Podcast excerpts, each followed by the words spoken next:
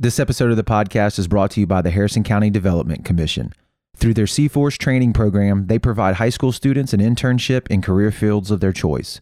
This allows the student to see if that career is right for them, and it also provides work experience that they can list on their resume.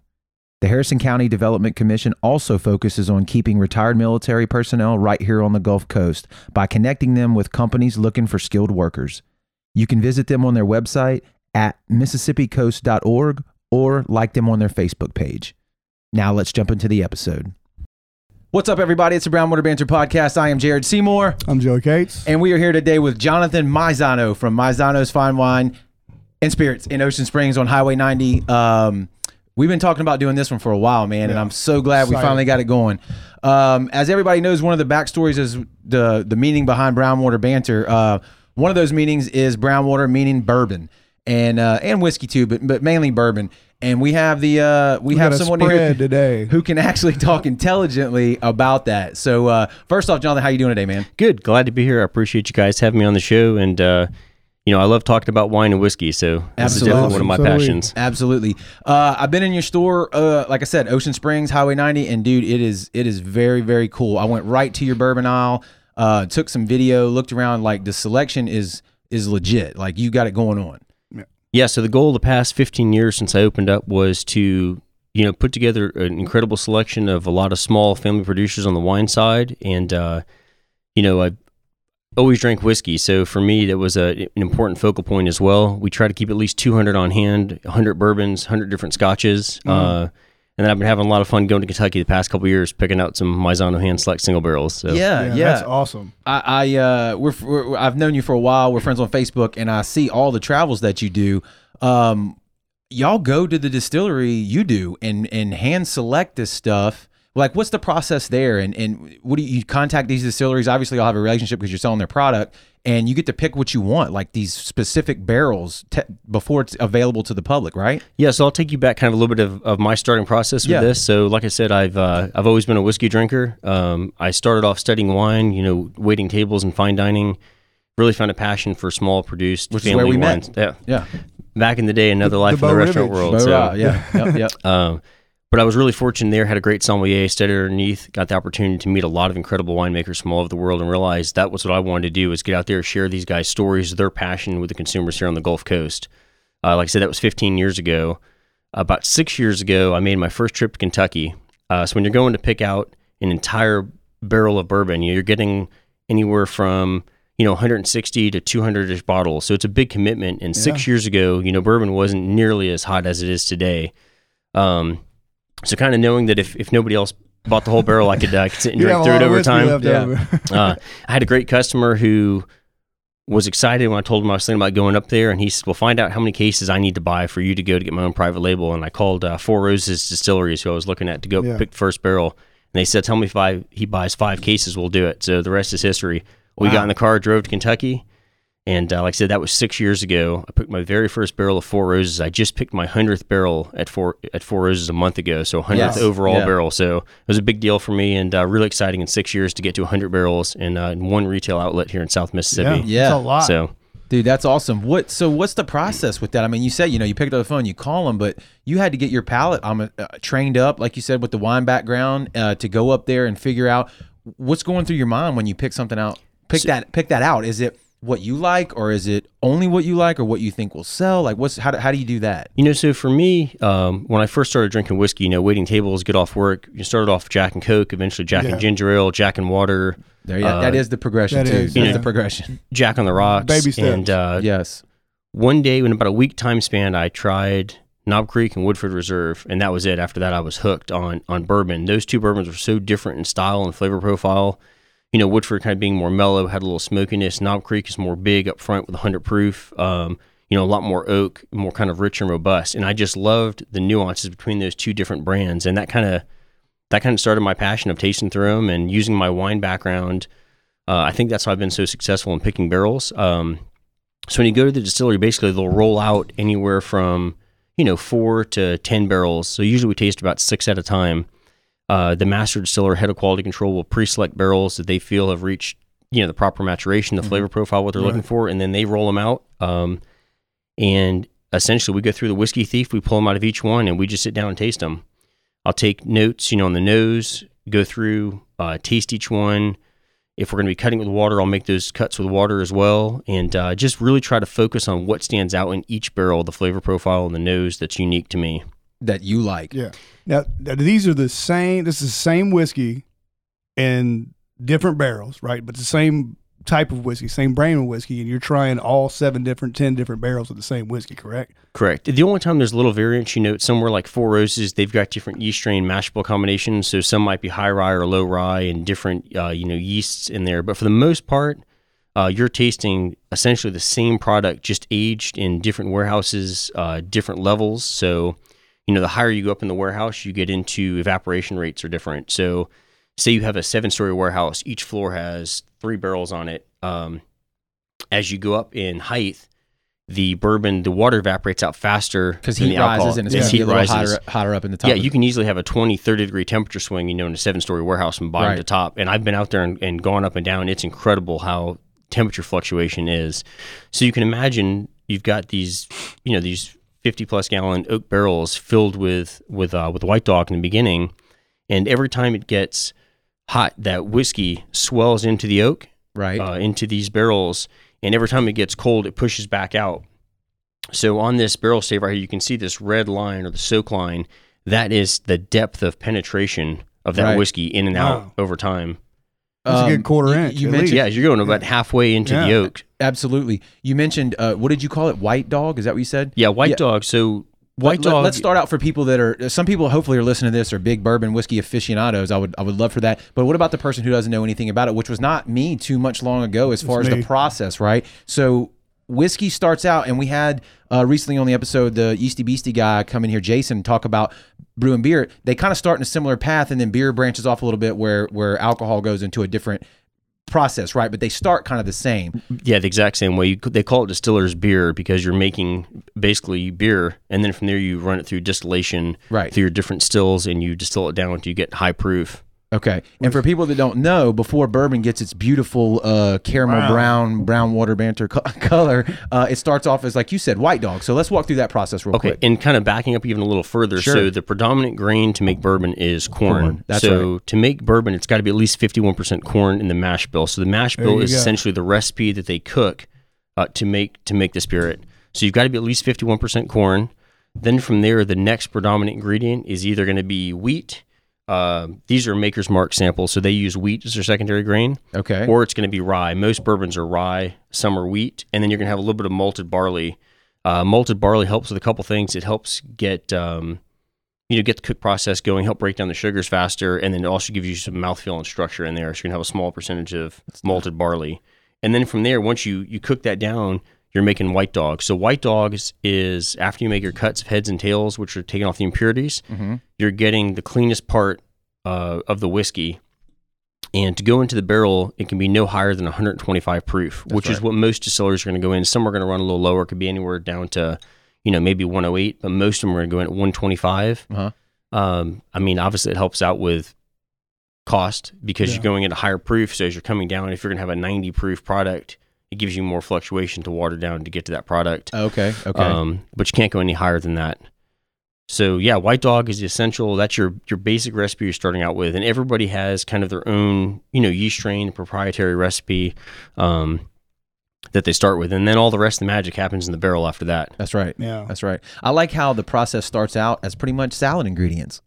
Yeah. That's it Yeah, it's really like, just right? simple. You You know know, what I mean? Croutons. Yeah, who knew that, That- that's it. Uh, at the salad bar at Olive Garden you could start Yeah. the process of uh, of making a bourbon. I never knew it started out clear and didn't know that. I, I did only because recently haven't looked into this a little bit. Um, but like you're saying, the magic happens in these charred oak barrels, right? And that's unique to bourbon as well. correct. So to be bourbon, you, one of the other requirements is it has to be brand new charred American oak. That's right. So you have to have American oak, uh, and this is like I said, a piece of a stave, and you can kind of see the width. It's pretty neat to go to Cooperage up there and you watch them make the barrels. They just have giant stacks of staves, and those guys just—it's all random. They just Yeah, know I've the pieces and the puzzle, TV. fit it They just together. pow, pow, the pow, pow, Coopers, pow. it's incredible. I've Yeah. seen Right. it a couple times now. Uh, then from there, the barrels are charred. Most are going to be a level three or four char. You know, looking at 40, 45 seconds uh, under intense heat, which is going to caramelize the wood, helps bring out uh, just break down the sugars to help impact that flavor and get it deeper into the oak. Really?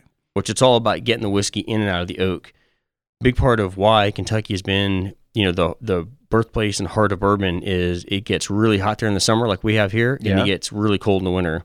Where it's just kind of So- what we maybe we lack, right? A little bit. Right. We so don't down here, get really cold. Yeah. We just get right, really it's summer ten months Yeah. out of the year. So the problem with that is all your whiskey's going to evaporate and disappear. You know, you, you need it. You need it to cool back down. Can't have to that. We Just cannot have push that. all that whiskey back into the Right. barrel. Right. Um, and like I said, when you go into a barrel, you know you're over 50 gallons, and when it comes out, and you may only get, you know, a half a barrel, a quarter barrel, third of a barrel, depending on how much that evaporation. They call it the angel share, how much they drink. So you figure most bourbon is Oh, going to go. right. It's, it's at least four years, and a lot of them are going to be, you know, six, eight, ten years. So Right. that's a huge amount of loss over six, Right. eight, ten so, years. I mean, if you have a, just a, a hot year, you could lose half your whiskey. Yeah, you know, it's uh so that's a big part too of why most bourbon they've got all these different warehouses, like I said, different tiers. A lot of distilleries are going to have, you know, I mean anywhere from, you know, half a dozen to 70, 80 warehouses from 25 to 60,000 barrels in each house. Wow. It's an incredible amount of whiskey and a lot of weight too. Uh, you know, barrels full, you're looking at 500ish pounds. Yeah. I know that because I picked out a maker's barrel back in January and they were uh, taking bets on what the weight was going to be and it was like 526. So Yeah. we waited Wow. after we filled it up. They there was not too long ago in the news. I don't remember where it was at, Kentucky or somewhere in there. Didn't one of those warehouses either catch fire and then a lot of those barrels spilled out into some local river Some or river, something like yeah. that? Yeah. So there's been a couple issues in the last few years. You know, last year we had uh, 1792 Old Barton Distillery. Uh, I, I got they I had, a a- bottle of that over here in, in the uh, right over here off camera. Yeah. So they yeah. had a they had a uh, warehouse collapse there and Okay. lost about half the. It was pretty neat to see the warehouse kind of cut in half. You know, the, about half the barrels dumped out, um, and then the rest of it fell a couple days later. That's tragic. So that ran into the river, and of course, you know, you run into all the EPA and all the, all I mean- issues.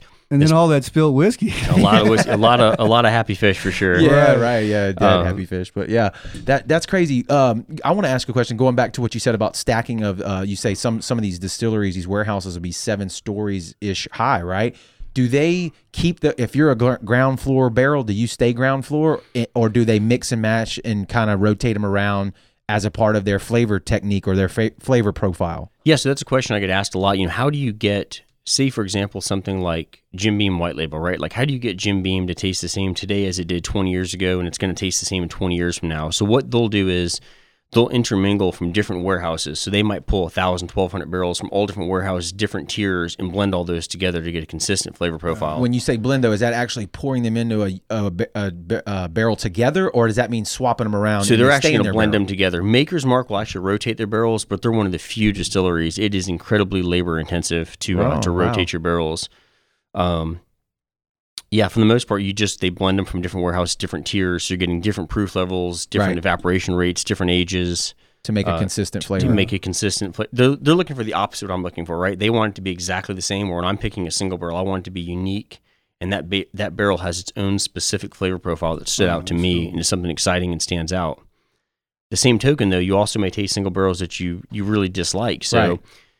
I always tell people I don't have to be the one picking your single barrels, uh, but you want to go with someone that you trust. You trust their palate, whether it's a master distiller, if it's a if it's a store, or restaurateur, that you want to make sure that it's somebody that that drinks whiskey, that loves whiskey, and knows the flavors what they're looking for.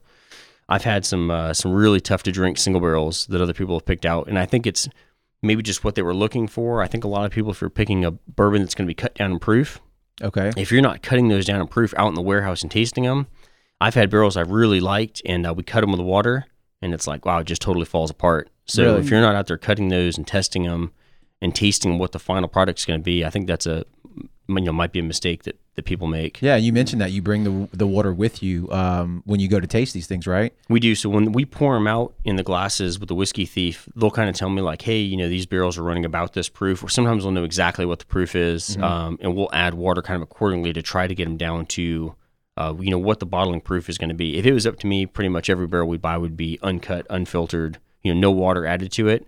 Um, but a lot of distilleries want something, you know, kind of managing the proof on them, not picking them. How do they proof them? How do they proof them in the barrel?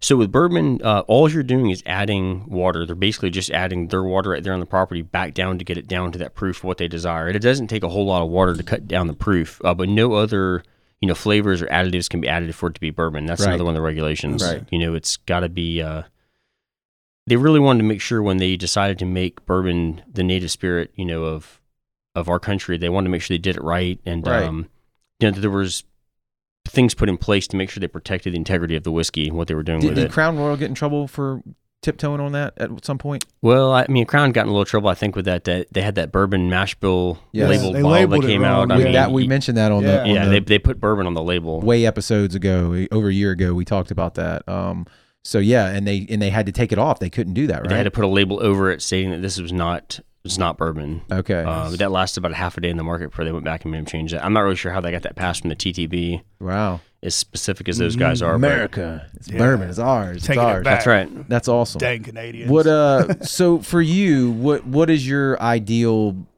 bourbon uh, as far as a flavor profile, proof? Like, what are you looking for for your for yourself? So for me, you know, personally to drink, I'm a big fan of you know 110 to 115 proof. I, I think that for me is it's a great proof because it's for me smooth enough to drink straight. Uh, if I decide to put it over a little bit of ice or add a little water to it, it's not getting too watered down. I always tell people, you know, if you're buying higher proof, a lot of people get nervous. They get scared if they see, especially above 110 proof. Yeah. I just got my first 125, which is that uh, f- uh, full the 1792. What is that called? Full proof. proof. There you go. Okay, and uh, I was a little nervous by it. I'm like, whoa, we're, It'll we're playing up with, on you a we're little playing bit. with fire here, Yeah. right? So Yeah, so you know the reason why they called that full proof is they're paying tribute to barrel entry proof being at 125. Okay. So they're cutting it back down. So if you're picking a barrel, for example, to be 1792 full proof, which I picked, I picked another one back in January. It'll be coming in here in probably another two months. Mhm. Uh, they've got to make sure it's above 125. So right. that's kind of one of the criteria. You've got to let them know when you're going in, like, hey, I want to go full proof, so they know to pick barrels above 125. Dang. Wow. So so your your your target is 115 ish range. Yeah, 115 kind of for me. So that is kind of, you know, coming like right out of, uh, you know, kind of the center of a tier. Uh, but again, you know, every barrel has its own magic. So I've tasted barrels. I'm like, oh man, this is probably coming out the middle. and It'll be up high, you know. And Right. Yeah. so it's there, there's so much to it. And uh, I always tell people when they buy my single barrels, like don't go home and drink all of them. Save some for the next one. So as you get multiple ones side by side, you can sit and taste them right Yeah. next to each other side by side and you can really appreciate the flavor profile and the difference. I have my wife blind taste my bourbon all the time at home in my barrel picks just to go back and revisit them with no preconceived notion of you know the brand, the warehouse. Uh, in, I don't want to know anything like when I'm picking the barrels at the distillery. All I want to know is where I'm at, Right. what whiskey we're tasting, and, and that's it. I don't want to know any other Blind. factors. No bias. Just going in You- blind. completely Yeah. blind. Yeah. Because if you get into, you know, I, I never forget when I went to Four Roses first time. I had like a specific, you know, kind of recipe in mind, and and which ended up being like my seventh favorite out of the ten barrels. So you want to go in basing it off of what's the best whiskey in the glass. Like to me, what stands out the most, most unique flavor. It's not about the age, and I tell people same with the price. It's not about the price either. If you taste them blind, uh, people would be amazed what comes out as your favorite on top. Well, I think Yeah. I think they've done studies with wine, right? That the price really doesn't No. correlate with people's favorites on blind taste testings. Um, I know there's some particular uh, people's palates, especially like people who judge wine. They, I think they're more, you know, obviously California based palate, and then some of these other wines that come from different places sometimes maybe score lower because they're not familiar with that or that's not what they're looking for, right? You- Yeah, and you know when it comes to wine, people always ask me like, what justifies a ten dollar bottle to a hundred dollar bottle? And I always tell people, for me, you know, and again, my personal, you know, we're here to help people whether you want eight dollar bottle or eight hundred dollar. Bottle. Right, you're selling all of yeah, it. Yeah, I mean, we're here equally. We're going to put the same amount of time into helping you find the right style of what you like because everyone has a different flavor profile and preference, and that's my job is to help guide you in the right direction, especially as I get to know each customer and what they like, so I can make the correct recommendations next time. So for me with wine, the problem I run into with like ten dollar bottles of wine, even the ones that are really good, I get bored as I'm drinking through the bottle because it tastes pretty much the same. If you're buying, at least in theory, it should be. If you're buying a more expensive bottle of wine, the winemaker has put more time into, you know, how that wine's going to evolve over time. So as it ages, it's going to get better. So same thing as it's open, you get more oxygen in there. It's going to open up, the layers start to come out Right. you know, it's probably going to have higher acidity, higher tannin levels.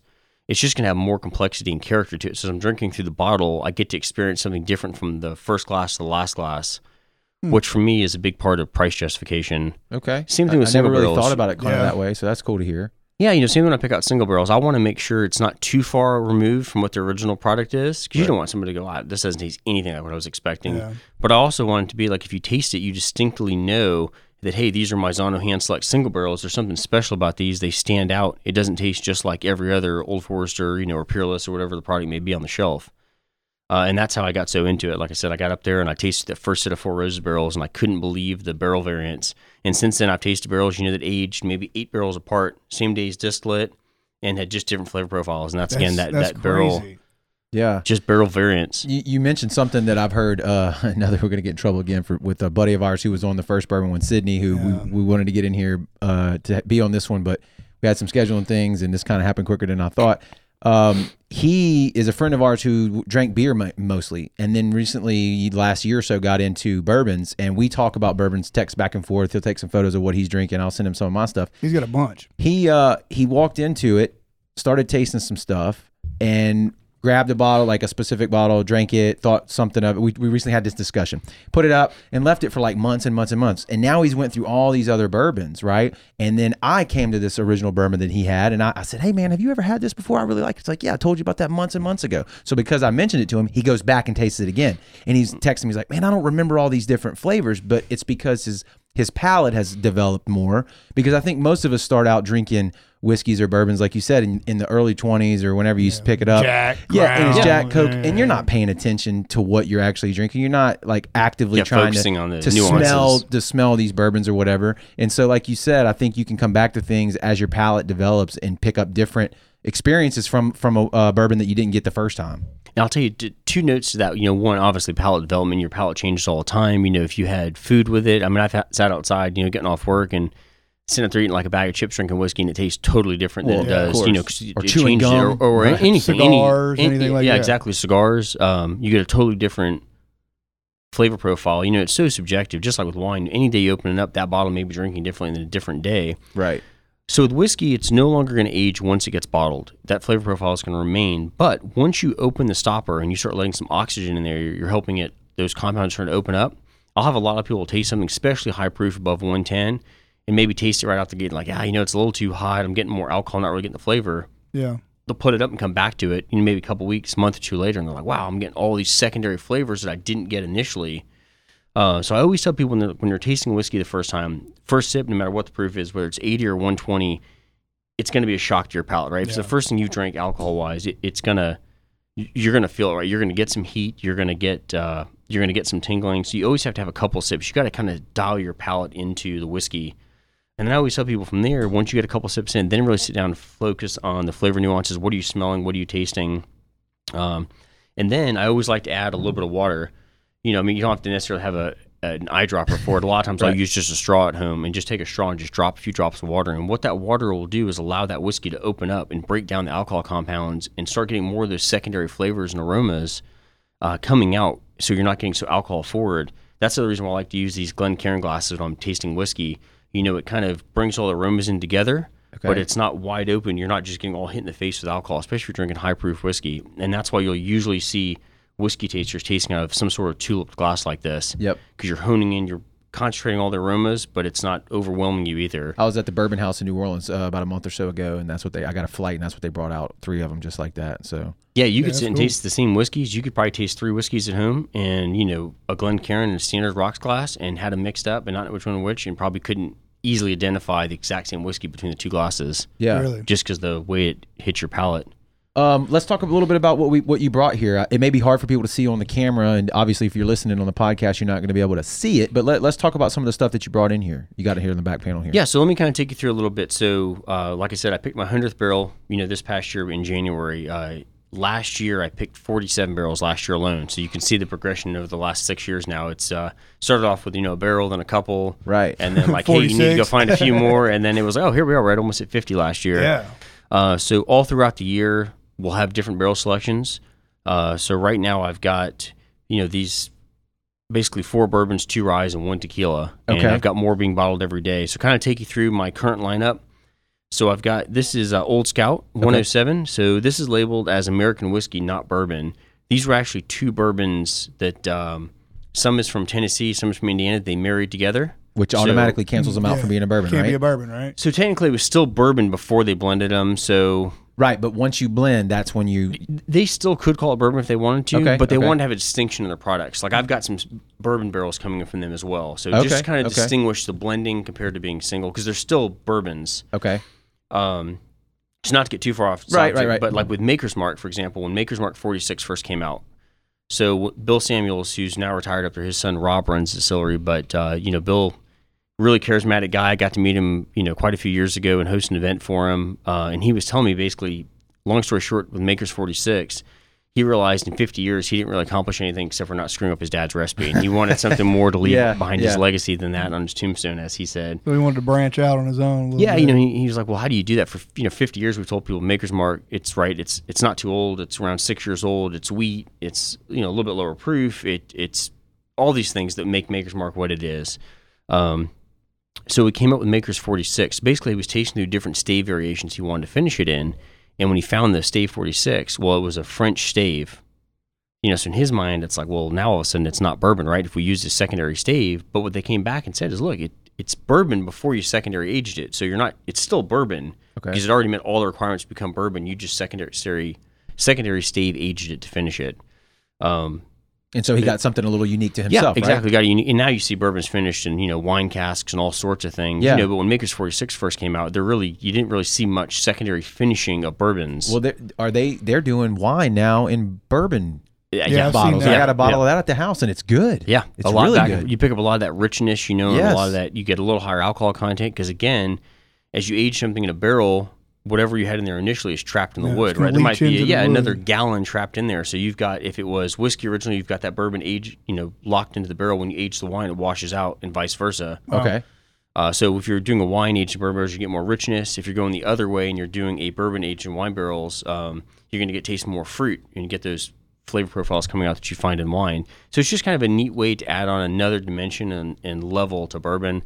Some people love it, some people are against Well, it. But again, it's, it's a, a subjective So thing too, th- right? You're gonna age it in a bourbon barrel, then take it out of that barrel and put it into a.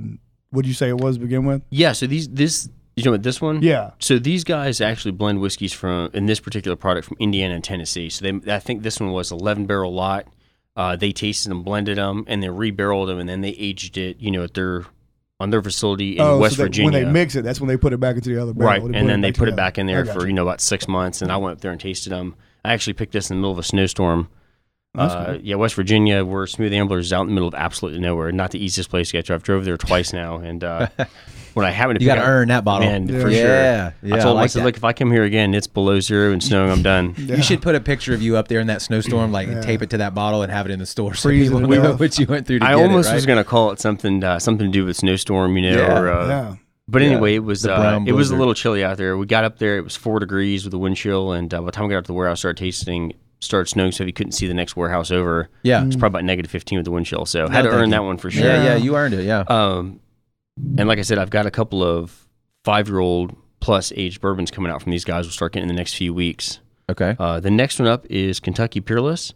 So this is going to be a rye whiskey. So the predominant grain is going to be rye, not bourbon. Uh, so kind of earlier we talked about the one of the main regulations to become bourbon, you got to be 51% corn. This is going to be at least 51% rye. Okay. Secondary notes of corn and malted barley. That's one of the rye whiskeys is what I've tasted one or two and it was a little sweeter than what I liked, but I haven't tried enough to know whether or not I'm into it or not. So Yeah, and you know, for me, like I always tell people, people always ask me, right, what do you drink at home? And I'm like, well, I've picked 100 barrels now, and I've got Yeah, every one of them open at home. So for me, uh, and again, with the same thing I talked about with wine earlier, not to be, not to get bored with it and keep my palate excited. moving around. Yeah, there's no reason to have the same drink back to back. So very seldom will I have the same pour two nights in a row, or even two.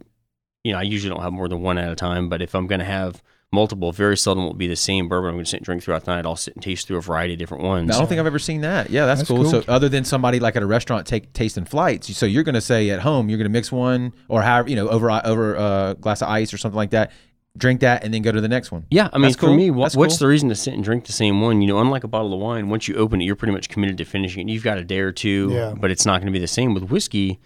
You're going to get a little bit of that oxidation opening up, but for the most part, it's not. It's not going bad. It's not drastically changing. So why have the same drink back to back? Yeah. And I make cocktails at home. You know, old fashions. Yeah. Uh, sometimes I make smoked old fashions. I like Manhattans. I recently played around with a little oak barrel I got and did uh, barrel aged Boulevardiers. What is that? So Sounds cool. you ever Yeah. heard of a, uh, a Sounds Negroni? fancy. No. Okay, so a Negroni is a gin-based cocktail. A Boulevardier, you just switch out gin for bourbon. So, of course, when I first saw it on the menu, I was like, "Yeah, sign me up." 'cause I don't Okay. drink gin. Yeah. Like a mule when you put bourbon in for a mule. Obviously not the same Yeah, thing, ginger but from it's- it's Kentucky taking instead a traditional Yeah. drink and Correct. mixing a bourbon in with it. Yeah. So Boulevardier is uh, is bourbon. I like to use high rye bourbon. The la- the barrel aged one I did at home, I actually used my Four Roses, which was a high rye bourbon, hundred proof. Joey's Uh, recently on the Four yeah, Roses I got on a train. little four He's roses Four kick. Man, It's not I'm bad. A, I'm a I'm a huge Four Roses Yeah, fan. it's I, I pretty pick more good. barrels from those guys than anybody. So Yeah. Yeah. can't wait for these next two to roll in here in the next. Uh, hopefully, the next two weeks they'll be in. Uh, but I did. So I took this little oak barrel. I dumped in two bottles of bourbon of my Four Roses single barrel. I dumped in a bottle of um, Cappelletti, which is a uh, like a semi-bitter Italian liqueur, and then I dumped in a bottle of uh, Cocchi Sweet Vermouth. So 100 ounces went into this barrel. I let it age at my house for 21 days on my bar, and you know kept tasting it. Yeah. got it to where I wanted it. So again, you know that a little bit of swelling in the oak, marinating all the flavors together, um, and then I bottled it. And a little off track here, but my bottling, I actually had 20% yield loss. Start with Angel Share, even in that little oak barrel In your in your house. in my house. Not in your I lost 20 ounces and that's climate control. at climate control, Yeah. and I soaked the barrel for a week. You know, Those and angels, dumped it bro, multiple they- times. they They get drink it a lot. dude. I think That's why they call it spirits. I don't know. when, when you've got something good, they uh, they might get a little Yeah, greedy there. There you go. doubt. But it was just kind of a fun variation on a cocktail at home. Now, if I want to go home and make one, I just you know I keep the big two by two cubes. I'll drop on the glass, pour that over it, and Yeah. uh, you know Th- that- fresh that's piece of awesome. orange. And Question popped in my head. Do you, you like to use the cubes? I know some people say no ice and use the uh, what are those like the are they Little metal, Whiskey things, stones. yeah, whiskey you just put stones? them in There you go. It's preference. I have this conversation every day also with people. You know, for me, it's all about what I'm in the mood for. You know, sometimes you want to go home and maybe drink something really big, right? Maybe a big high proof, you know, something 120 plus like Knob Creek single barrels that I pick, something big and robust. Some days you want something more mellow, like this Old Forester. Here's one of my favorites. I want something soft. But sometimes you want to take that bigger flavor profile and just cut it down a little bit, just dial it Yeah. down. So those big two by two square cubes are my favorite.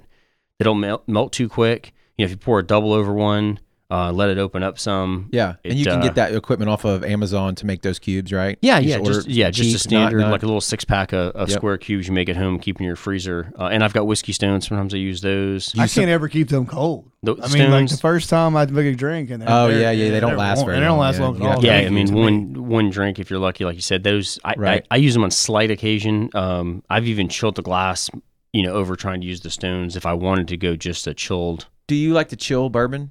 Like actually put it in the freezer at all? Uh, I never do personally okay, at okay. I'm okay. either drinking it, you know, room temperature straight, or again, like I said, over ice, or you know, making a cocktail. and- I would think colder would maybe make it have less taste, right? It It's does. holding everything in. so that you know when I'm up tasting barrels when it's freezing cold, Yeah. uh, that's another part of the problem. You You, gotta can't take wear into gloves. consideration, You yeah. got to wear. You got to be able to warm the whiskey up with your hands. Now I will tell you, like when I picked this one, I mean, when you're up there and it's you know negative 15 ish with the wind chill, it uh, Yeah. It's a little much trying to warm the whiskey up. You know, eventually I couldn't feel my hands anymore, and uh, so I had to Okay, go gonna to take a time out, you guys. know, yeah. just Oh, trying to heater. hold it in my mouth to warm it up. But again, I wanted to make sure I was able to get the flavor profiles correct. I take it real serious when I go up there. You know, I take notes on everything. I spit everything out. Yeah. Um, like I said, for me, it's a big deal to go out and find the right barrel, something special for all my Yeah. for all my customers to That's enjoy. awesome, man. I hope, I hope people can appreciate what he's what you're saying Yeah. there, man. That's that's that's a lot of work rather than just sitting there and ordering something, right? Yeah, you know, I think a lot of people take things from sample kits too. They might send you in three samples. You just taste one and pick it that way. But to me, you know, the commitment for me is uh, from you know my customers are committed to coming to see me over Yeah. all the stores out there. So for me, I feel I owe them that commitment to make the trip make Yeah, the trip up put there. the I legwork drove I drove the first uh, man I don't know almost thirty times going up there, Uh-huh. and I've just recently started flying just to uh, Yeah. not spend so much time away from home yeah, yeah. uh, away from the kids and business and everything. So, um, but I love going up there. It never gets old. You know, meeting these guys. I've been fortunate to taste with almost every master distiller. You know, that's been around the last seven or eight years. You know, Jimmy and Eddie Rutledge at Wild Turkey. Um, That's cool to know him by uh, name. yeah. Jim Jim- Jimmy, in the bar Jimmy drinking like, Eddie yeah, I Russell, know him. and uh, you know Jim Rutledge at Four Roses was the original master distiller. Now Brent Elliott, who's been there quite a few years. I've been really fortunate to taste with all these guys, you know, and hear Yeah, the stories that's- firsthand. Like talking to Jimmy up at Wild Turkey, you know, he's like, look, you know, all these years we've had such a hard time getting people to want to taste bourbon, and we just kept panning it to them like, have another one to grow to like it, you know, and here we are, forty years later. Now it's probably paid Bur- off. bourbon's on top of the world. It really But, uh, is. It really has in the past. What how, would you say? Five? Yeah, definitely five. I mean, you know, maybe seven, eight, but really Right. the last five years for sure. Yeah, I think there's Um, all these lifestyle brands that promote it and have it in their photos and stuff like It's a that. big you know, Yeah, it you- creates awareness, is what I'm getting at. yeah. and people get so caught up on brand names and look you got to get caught up on flavor profile like what do you like and Right. uh, there's so much out there I, I and think people don't know, and I think they don't know to, to ask that because I know I wasn't. No. I'm just gonna go in there and buy the thing Yeah, that I why always would I want to drink Right, and you go know? home? You know, that's why uh, you do a lot of uh, uh, bourbon uh, tastings, which is a good thing, right? To get people an opportunity to come in and try some stuff. I do I try to uh, I mean I love getting out and doing them for me it's a time issue mostly but like we're doing it tomorrow night over at the district in Gulfport we're doing a bourbon and cigar pairing Yes, yes. um you know we do different wine dinners at places so I, I love getting out there and doing them for me like I said it's just kind of a time constraint with uh being a small Oh, yeah. business owner Yeah, and, and yeah. uh, husband and dad so Yeah. but I love it. What do we got going back over here to your uh, to your wall here? We got the uh, So in the middle here is going to be uh, Old Forester single barrel. yeah. Uh, so this is going to be one that's cut down to proof. Uh, so it's 90 proof. So when I when I'm picking somebody I know has been cut down that low in proof, uh, I'll usually request them to find me more flavorful barrels. Or when I taste them, I'm looking for ones that got bigger flavors. So when we cut them with water, uh, they don't get thin on the back end. Right. Uh, Right. and what I really like about this one, like I went to a Mardi Gras event the other night, and that's what I took with me. ton of flavor. You know, take a cup, fill it up with ice, and uh, you know, pour a good Good to five or six ounces in there, and oh yeah. enjoy the evening. Uh, and then the next one here, if people can see it, so this is Whistle Pig. So these guys are actually in Vermont. Uh, Dave Pickerell, who recently passed away, this was his kind of baby project up there. I hear Whistle Pig a lot when Yeah. people start talking about bourbons. We Seen just on your re- website a ton. Yeah, Yeah. we just recently got him in Mississippi in the fall, Mhm. uh, and I've been talking to these guys for four or five years now about picking a barrel out. So they agreed. I got to actually pick if you can uh, if you can turn it around, you can kind of see the Yeah, back label there yeah. for people that are watching it. Oh yeah. so uh, yeah. my I don't know dad my dad does the there, artwork on the labels, so that's uh, when pigs fly because we finally got it here in Mississippi. Okay. So we try to have a little fun. We always try to have a label that kind of relates to uh, either That's the flavor cool. profile or something special about the bottling. Uh, so this is actually a little over 11 years old, cask strength at 115.3. Um, and it is one. It's got a lot of big flavor. So rye, you're gonna get more spice, more baking spices. Um, some people find rye to have a little bit of kind of dry astringentness to it. For me, this particular one, I'm a big fan of drinking this in a double over a big cube of ice. okay. Um, Yeah. That, again, like I said, I I, want to get in, I want to get into the rise. I just haven't yet. It's, Yeah. it's, Yeah, it's on just a just different flavor profile. You know, wheat you're going to get softer, rye you're going to get more spice. And I've got a lot of customers that have been making cocktails and said they really enjoyed it with this as well because it's got such a big flavor profile. okay. Um, and then the last one over here is uh, actually a tequila barrel I picked out, Maestro Dobel uh, Diamante. It is actually a reposado tequila. So reposado means aged under one year, usually six to nine months, and then it's filtered back out clear. So what I thought was kind of cool, and this has got a specific um, French oak finish and everything. But what I liked about it when I tasted, it, when I had the opportunity, I've had a few consumers ask about doing other barrels. I did a rum barrel last year, and uh, I'm a bourbon drinker, but I'm having a little bit of fun, kind of finding some other unique Branching out. things. Yeah. Um, so I tasted these samples, and I really like this one. And matter of fact, I tried it, uh, tasted it straight, and actually I had my wife taste it as well, and she really enjoyed for the same reason I did with this one. It had kind of a nice creaminess to it because it's reposado, so it's barrel aged like bourbon. Mhm. Um, and most other products worldwide are aged in used bourbon barrels because you can only use them once. Right. We So kind they- of touched on earlier being Yeah. you know one time use. So they send them out all over the world for everything else to age in I got you. and then they filter back out clear. So what you get is this kind of nice mid palate structure, creaminess to it, a little bit of spice, and then it's just really clean and crisp on the back end. Uh, and we actually tried it straight, you know, tried it over ice, and actually just tried it with a squeeze of fresh lime, and it just made a really nice. I could see making some really killer, Yeah. refreshing cocktails with it. I think tequila around here, most people think of the stuff they go in and get at, at a restaurant that's you know low end, more low end stuff. It's either mixed Yeah. with a ton of sugar, and Right, just either making flavors, margaritas. right? And no, that's a thing, and that's fun. Yeah. But I have had some what, what I guess I would call more top shelf and higher end, uh, even higher end margaritas are, are really good. Uh, but tequila, that's that's that's another good uh, something to try if you're looking for something Yeah. new. You know what I mean? It don't don't think of it. Yeah, I've had tequila before. Like there's other stuff out there that you it's different flavor profiles that Right. you know go give it a shot. I tell people they're sipping tequila, and they're like, "No, I can't be." I'm like, "No, Right. there's there's tequilas that you actually would drink. You drink in a Glencairn or a Snifter, you know, that have got that flavor complexity. They're you know uh, extra aged añejos that are a couple years old, where they really get that secondary Yeah. flavor from the barrel. I think most people think of tequila. It's the it's that last shot at about 3 a.m. when you're about to, let's do a shot at it, and then that ends. I don't night. even want to look Yeah. at it. That's different. That's a whole different ballgame. We're Which of course you can, which you can get into that same trouble with that with any product. Yeah, out there. true. So That's it, true. uh, That's true. Young and dumb. So you got two out front here uh, that we we talked about. We're gonna we're gonna uh, actually taste. And uh, what are these two here? So these two, so this one's kind of a, a fun one right here. So this is uh, Town Branch. These guys are a small distillery out of Lexington, Kentucky, kind of Okay. up in the northeast. Uh, they've only done a couple of barrels nationwide, mainly with big uh, Kentucky retailers. So the guy who's the rep down in this area, he's been buying my barrel picks the last year or so. Really likes what I'm doing, appreciates my palate, and uh, basically got me in to go up there and pick some barrels. got to pick the first barrels from Mississippi. So the back, you can kind of see we've got this Yep. custom uh, Maisano's first barrel sticker. Uh, this one's also cask strength at uh, at 56 or 112 proof. Um, and I won't tell you more about the flavor profile. We'll kind of taste Okay, it and see see what what, you can pick guys think. So the um, you don't only sell, I mean, you sell these out to other people, right? Your barrel picks. Not only do you sell them in your store, but you sell them out to other people. we as do. well. There's actually uh, quite a few bars and restaurants all on the Gulf Coast here that you can find our barrels at. So if you go in, you see you know hand select barrel, especially if you see Maisano's on the menu. Chant, it's uh if it just says single barrel, it's probably likely coming from us, but definitely if it says Maisanos. Uh, White Pillars buys all of our barrel picks. Mosaic Okay. in downtown. I don't think That's I realized that. I didn't either. Wilbur. Yeah. Um, yeah, I mean we've got, and then you know we've got a lot of bars and restaurants all over, even some of the casinos that put my hand selects behind the bar when they're That's, looking for that's something got to feel good, It's cool, right? yeah. That's got to feel good. Yeah, it, it makes it uh, makes it a lot of fun, and it gives people the opportunity to go out and taste them, Right. Um, you know, in a smaller portion right. and have some fun with them as well. Yeah. Right. And then what did we did we talk about this one? So then the second one here is uh, Elijah Craig. So this one's cut to proof also to 94. Uh, if you notice, it's everything. So on all of our bottles, will always say Maisano somewhere on the label. This one's kind of small, but it says Maisano's aged 11 plus years. So Mhm. I wasn't exactly sure when they were going to get around to bottling this one and what the age was going to be. I knew it'd be close to 12. By the time it actually got bottled, it ended up being 12 and a half years old. So here, hear a lot of people talk about the old. It's you at know- least 11. yeah, Yeah. it, it's At it's at least least eleven for sure. You know, It- whatever the youngest whiskey in the bottle is, you got to have on the label. So if you're doing a blend, if you're going to put the age, you have to have the youngest labeled on there. I got you. Uh, so this has got a lot of big, rich flavor. Uh, even though the proof um, is lower in that one, I think we're going to taste the Town Branch first, Okay. just because it kind of has more nuances to it. Where the Elijah Craig's going to have more kind of big, One of the things that you mentioned, I want to ask before we before we taste these.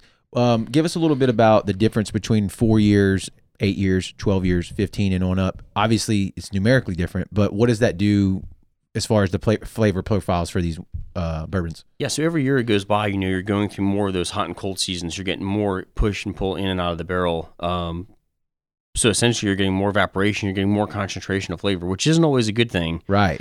Uh, I've had a lot of older whiskeys that were just too much. You know, I won't- Okay. I won't name it by brand, but I've had some that people are like, you know, can't wait to get their hands on. You know, some of these 18 year old plus bourbons, and they're just they're so oak forward. Mhm. Uh, for me, you lose all the other nuances, and um, you lose all the complexities and the special flavors, especially what I'm looking for in single barrels. So. Again, subjectivity though, right? Some people may say that's all that I, that is what I want. right? And I, now, in the same token, I've also had some killer, you know, okay. twenty year plus bourbon. So it's all about the way that particular barrel interacts with the whiskey. Um, and again, it's not, uh, you know, just like wine, not everything's meant to age. You know, in Mhm. bottle and whiskey, not everything's meant to age too long in barrel. A lot of master distillers, if you ask them, will probably tell you more of like you know seven to 10, 12 years maybe is, is really kind of the sweet spot Yeah. where you still get you still can taste the mash bill, you know, and the white dog going in Mm-hmm. um, and then you still get those secondary complexities from the barrel, but it's not all wood that you're getting. Okay. Let's dive So in. seven to ten we can figure out. years. That's a sweet. I think that's a good, a pretty good range. Um, right. And again, like I said, I've I've picked some barrels out that were just a couple years old that were outstanding. So it's all about finding that that barrel variance and uh, the one that stands out. Well, if people are listening to this, or the people that are listening to this, I would say, would you agree with this statement? It's like, look, get out of your comfort zone a little bit, try something new, and if you're into bourbons, and even if you're not, maybe you've never had them before, and you think you, you know, don't like them or whatever, uh, they can come in your store and you can you can point them in the right direction and kind of help them stick one foot in the pool, maybe, you Yeah, know, kind of ease their way in. You know, for me, that that's my passion is getting the opportunity to to talk to people, find out what you like, and you know, and I'll and I'll be honest, you know, nine out of ten people can't describe why they like what they like or, That's right. or, or what it is they like about it. Um, that, that's my job is to kind of help decipher that. So as long as you can give me some kind of starting points of things you've had that you really liked, and a couple things maybe you had that you disliked, and Mhm. a little bit about why, we can kind of start that journey together of me helping you Yeah. find new products to And enjoy. I, I know just from my experience, uh, you know, your first time trying something new, you don't have context really, maybe. So it's going to take a little while if, if you got, you know, if you keep trying it to figure out, oh, okay, wow, now I really understand the difference between this type of bourbon or this brand or this age or whatever uh, flavor profile, and, and then figure out what you do like. Yeah, it's no different than food. You know, if you're to me, if you're trying a new food for the first time, like you want to go somewhere like where they specialize in making that type of cuisine, not where it's like an afterthought, you know, the Right, right. buffet, because you're not getting a true experience of what that is. Yeah. Uh, same thing I tell people: if you're just starting out with wine, you don't want to sit and drink, you know, a big, maybe high alcohol Cabernet or something big and full body, like in the middle of July in the afternoon at a picnic, right? It's not that Right, right. the circumstances aren't lining you up for success Right. there that you're going to enjoy it. It's same thing with whiskey. I always tell people, you know, you don't necessarily want to start off big, high proof, you know, big oak forward.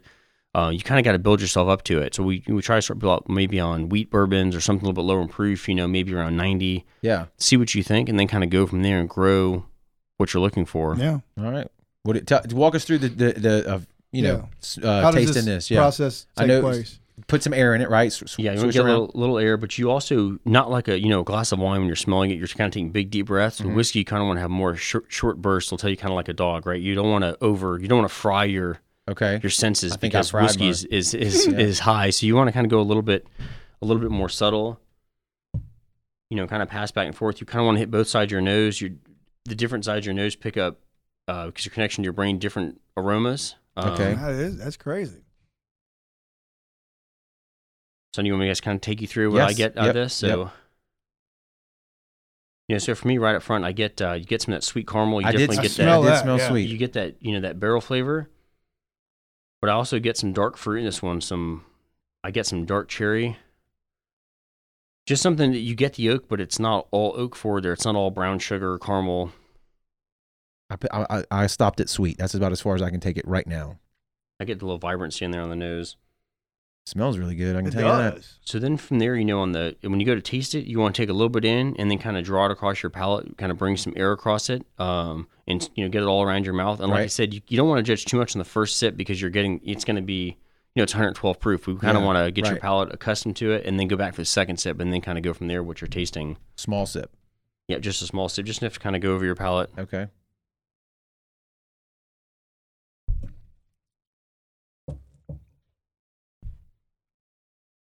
The sweet caramel, I can I, definitely pick that up. yeah, up. it takes that for sure. You know, so for me, I mean, obviously not my first time drinking this one. Right. Um, I really like it. It's unique. I get, like I said, I get that kind of sweetness up front. I get some dark cherry, and then kind of after that fruit dissipates, um, maybe even a little black raspberry. I kind of get like this roast coffee note, Yeah. and then on the back end, there's something that really stood out to me in this barrel. There's almost like a little bit of um, like a refreshing, almost like a spearmint spice. Yeah, like just hints, It's like- sitting like in the middle of my tongue right you know, kind of when you have something like with some some Dancing winter all over the green, you kind of get that refreshing. Yeah. like I just brushed my teeth. Yeah, Yeah. it- Just a just a hint. But of it takes time yeah. for that to It's set gotta in. grow. That's weird. It's kind of cool. Like I said, you you get that kind of sweetness up front, and then you kind of get this dark complexity, uh, and then it kind of goes into this just kind of a cool, lingering, refreshing spice note in there. Yeah. You're not going to get that if That's you smash it with Coke and drink No, it real no, quick no, in, no, a, no, in, a, no, no. in a barroom setting. So this is definitely a different approach. yeah, and like I said, it's just for me, it's fun to find those nuances. Um, and there's different days you may go back and retaste this, like I said, and get Right. different flavors and aromas out of it. Yeah. I like it. The second sip's better. Like you were saying.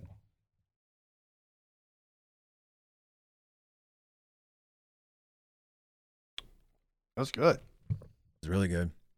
Like I said, I was really excited to get to be uh, not only the first in Mississippi, but one of the few in the country to have barrels from Town Branch. Um, unfortunately, we're already sold out of it, but on the same trip when I picked this back in November, I picked out a malt whiskey. Okay. Um, so it was all malted barley in there, so no corn or rye or anything. They just happened to let me taste some barrels. I tasted one and said, oh man, I love this. Yeah. I think I'd like to buy it. And they said, well, you, you can't buy this particular barrel. Like, Well, the Sorry. wine what, do you, what do you mean I can't? why What do you mean let me have it? Yeah. they're like, well, it's a really short. For, for whatever reason, most of the whiskey evaporated out of this particular barrel. So this barrel of malt whiskey we got in only yielded 40 bottles, No, which is no. ridiculous. It was eight and a half years old, also cask strength. You're Um, going to sell that for a nice little nickel, huh? well, it actually was the same price as this one. Um, we sold it it was a one bottle limit per customer. We sent it out by email, and basically that was the one we sold it, and it was gone a couple days. But I wanted to get it in front of the right people. Again, it Yeah. wasn't bourbon; it was a malt whiskey. Okay. Uh, there's a couple here in the U.S. like Stranahan's and Rua. It's kind of the American version of drinking Scotch. It was just kind of a cool whiskey, something unique. Um, so I get to have some fun and pick out some th- fun things like that along Yeah. the way as well. Yeah. That's awesome. I like it. I give that one a thumbs Yeah, up. that was good. That that that little spearmint or whatever it meant, whatever that tingle is on the tongue, that's crazy. Yeah, I try to be careful, kind of describing to people because sometimes they Yeah, it's get not- they, it's not they- spearmint, Yeah, it's but they just- get nervous. You know, right. like, it's just this hint. Yeah. Um, I picked a Knob Creek Rye barrel last year and I named it Cinnamon Spice Bomb, and uh, caught a lot of backlash over Yeah. the cinnamon thing. Because Yep. people, oh, it's like Fireball. I'm like, no, that's not even. it Never even crossed my mind Yep. because when you get rye, like I said, you get a lot of baking spices and. Um, Anyway, so What's kind your of a, what's your kind of a marketing a, lesson a little there. quick aside note here. What's your take on all the flavored whiskeys and stuff like that with the with the Crown Royal Peach and the apple and the? I mean, are you in any of that? For me, it's Um, not. I, I haven't been able really to get into it. Not for me. I mean, it's not something I'm going to go home and drink, Yeah, but I, I do taste them. I mean, I taste a couple days a week, you know, at work because I want to. I need to know, right? Like, if you're coming and telling me you like this, like, what is it about and why uh, someone's gravitated toward that? Um, but there's a place for everything, you know. Yeah, for me, yeah. at Yeah. least it's getting people opportunity to taste something whiskey, Right. uh, and then maybe there, if you graduate into cocktails, you know, if you get some good mixologists. Um, That's an art in, in and of itself, isn't it? oh yeah, yeah, Yeah. I mean, it's it, it's a big difference between making a Jack and Coke and sitting and making a proper Manhattan. I've been I've been to places uh, a lot around here that you know great bartenders, and then you go to what something like what you would call maybe a mixologist or something. The guy's just different, and there was one in Hattiesburg, uh, a particular bartender, and he just did all kind of extra stuff, little extra things, and when he'd make you a drink, it was like Jesus, man, this is this is different, Yeah. very different. Yeah, and it makes a big difference. You're using quality ingredients. And Uh, that's so the kicker too. Most of the places you're going to see Maisano hand select bourbons being served, especially if it's a lot of them. Yeah. they've got pretty strong people behind the bar. They make Yeah. some really good cocktails, having some fun with it, doing something different. And they also know too, like when they taste something like this, how to accent those flavors with maybe the right bitters or vermouth when you're making a cocktail, I love and kind it. of build on that. So That's, That's awesome. cool. So should we rinse this with a little water, or do you just go right into the next one? How do you normally like to do it? um, we'll just we'll go and go into the next That's one. fine. Okay. Yeah, let's yeah, do so it. the next one will be a little bit lower proof, but it's again, you know, over twice the age, and a lot more oak richness. Okay. Um, yeah, we'll just go ahead and pour Yeah, on to the next go. one. So a little bit more about this one. So there was 217 bottles we got of this particular barrel. So like I said, there's a lot of fluctuation when you're going cask strength. You know, I've gotten barrels. Like I said, I picked one that only had 40 barrels, 40 bottles out of that barrel. How so much you normally put in there? I don't want to pour it. I don't, You want me to do it? Yeah, if you don't mind. I'll pour it just a Yeah, little If bit. you don't mind. That's pretty good. Fill up half the glass. Yeah. We're Is gonna that be here- good? We're gonna be here for a minute, boys. We gotta figure it Yeah, out. on to the next episode. Yep, exactly. Um, while you're doing that, I got another question for you. Sure. Uh, storage at home. Okay, obviously it's going to be inside in your uh, air conditioned, hopefully home, right? Does light? Because I've, I've recently joined some Facebook groups of some whiskey bourbon people. Does light matter as much? Is that getting a little too technical? I, mean, it's always better to have less light, right? Less light, less heat, whether it be wine or whiskey. It's still so heat more important than light? Is that yeah, I mean, it's still going to affect it long term a little bit. Okay. Um, again, it's more subtle in whiskey than it is in wine. I mean, I've like my prize bottle of whiskey at home is a 1979 Wild Turkey in a crystal decanter that my dad bought back in 1979 from our family store in Connecticut. dude? That's so cool. Yeah. So like that's what I got when I turned 21, and that's what I drink. You know, my birthday's Christmas Eve, and I'll usually have a pour. I drink it real sparingly. You know, Yeah. anniversaries to the store, uh, and that whiskey tastes delicious. Dude, that's Um, awesome. Put together Christmas gifts. Yeah, yeah. Yeah. Which, uh, as the years have gone by for the children, it's uh, definitely not something you want to have too high proof bourbon. So Yeah. I've learned that lesson the hard Right. way. When especially you got something with like hundred different decals you're putting on. Yeah. Yeah. Oh, And it's you good gotta to sit be- you gotta little be up bourbon at- You got to be up at daylight on the 25th. You know. Yeah, that's cool. All right. So what we got here? All right. So next up, this is the most recent Elijah Craig single barrel at Maisanos. Um, again, it's aged. It says 11 plus years, but it's actually about 12 and a half years old. So right away in this one, you get more oak. You get more of that you know brown sugar, wood spice, The brown sugar. There you go. And again, Yeah. that's I mean that's all that extra maturation. I was going to say it's there. more caramelly. Yep, you- brown right sugar away is on the a, nose. is a better way to say that. usually we taste by proof, but because we're just tasting these two, kind of wanted to show you guys the difference between something a little bit younger, but yet a lot of complexity to it, and something that's got more age. Well, It's cool for me to have someone like you though to be able to say that because again, Yeah. I was being funny, but I really was in my mind. I said that's more caramelly, but when Yeah. you said brown sugar, then boom, it's like that's what it is. It's brown sugar. Just have somebody yeah, to point it caramel as out. well. Right. Yeah, I mean, that's what I'm saying and point it out. I know when I got some of the flights at the Bourbon House, they kind of give you some of the f- c- flavors that you could, tr- you know, taste or whatever. And for me, that helped a little bit too. Yeah, so for me, you know, I'm always kind of always kind of leery about giving too much information. I understand. I understand. hate some people the proof too because a lot of people get turned off at oh, it's going to be hot. You know, like well, just taste it first. You know, Right. so a lot of times I like to give people just basic information, let them taste it, um, and then kind of see what they think, and then kind of walk them through the process and explain why. Um, It is what it is. Yeah, exactly. You know, and, and, and what makes that stand out. And again, for me, you know, with this one, most of my Elijah Craig's I picked have been on the younger side. The last one was just under nine years old because I like the vibrancy. This particular one, I thought it had nice oak richness, but it wasn't again overpowering. Okay. Um, Have And we it- jumped in yet? Has anybody jumped No, in? haven't don't actually. jump in. but again, for me, that's all it's all about uh, tasting through the barrels and finding the right one and the way those specific complexities and flavors are. That's totally different. It's got totally different taste. That's smooth. I got to look back on the proofs again. So just a little bit. So 94 on the Elijah Craig, 112 on the Town Okay. Branch. Of Okay. course. There you go. And like I said, normally I would taste based off of proof, uh, but because we're kind of in a shorter time Oh, frame yeah, here, yeah. and I wanted to kind of, I was afraid if we tasted this Elijah Craig first, that the oak richness would take away from those nuances of Town Branch. We'd miss those more subtle flavor characteristics. I don't know, man. I feel like once you get that bourbon taste, man, that's hard to beat. That's very hard to beat. I love this stuff. And, and it's incredible, like I said, how different they are. You know, and uh, Yeah. That- like so when you taste them out of barrel side by side, or if you taste multiple my hand selects, every now and then we'll do a tasting. Maybe we'll break out like five different four roses, you know, and uh, at an event. The problem is we don't keep any backstock. So for me, for the when the barrels come in, uh, we recently had two barrels sell in six hours. You know, a two bottle limit by our email list. So some of them are only there for a couple hours. Uh, some might last a couple months. Uh, Yeah. I never know how long they're going to last. But we don't hold anything back. So once they're gone, they're gone. I like Wow. that. I like that I take a couple bottles home for myself. Um, you know, sometimes you'll see stores that might have something six months, a year, two, three years later. I mean, it just they're they're not going to be around that long. I was so su- I was super impressed with your store. Uh, it looks great, man. It's got a good flow to Packed. it. Yeah, it's packed. It's got a lot of selection. Um, the email list, man. Where can people jump on that? And, Yes, what- and what's that all about? Obviously, you're demoing and telling people when you get stuff in the store. yeah, so anytime you're in the store, you can you can opt in and sign up for email list. Um, and, and basically, we'll let you know when we do tastings, events, barrel releases. Um, on barrels that are short yields, or say like Buffalo Trace products where there's really high demand, something like that malt whiskey, uh, we'll send them out by email before they ever go out on the shelf and give our customers first opportunity to buy them. I love that. Yeah, That's, that's We've got excellent. people coming from six different states now for our single barrels. So Wow. uh, like a little VIP service going yeah, on. yeah, absolutely. We want to make sure that people, um, you know, for me, it's all about trying to get the whiskey in the right hands. You know, you hear about all the allocated bourbons and and, and people Yeah. chasing them, and uh, you know, fortunately, a lot of people want to buy them to resell them, which is just driving up the price in the secondary market yeah. for all of us that want to go home and drink That's them. right. So, Yeah. That's right. Yep. You uh you do stuff with the Bourbon Society um um over here at the uh Rack, Rack House? House? We Yes. do. Yeah. yeah, we do events over there. Yeah, that's Um, another good opportunity. People uh, that are listening, man. If you want to get it and meet some people that, that that are into this and that are can maybe either you can teach some, learn from, all the way around. The, uh, they have a, a bourbon. Is it called the Bourbon Society? Yeah. Yeah, Bourbon Society at the Rack House in uh, Gulfport.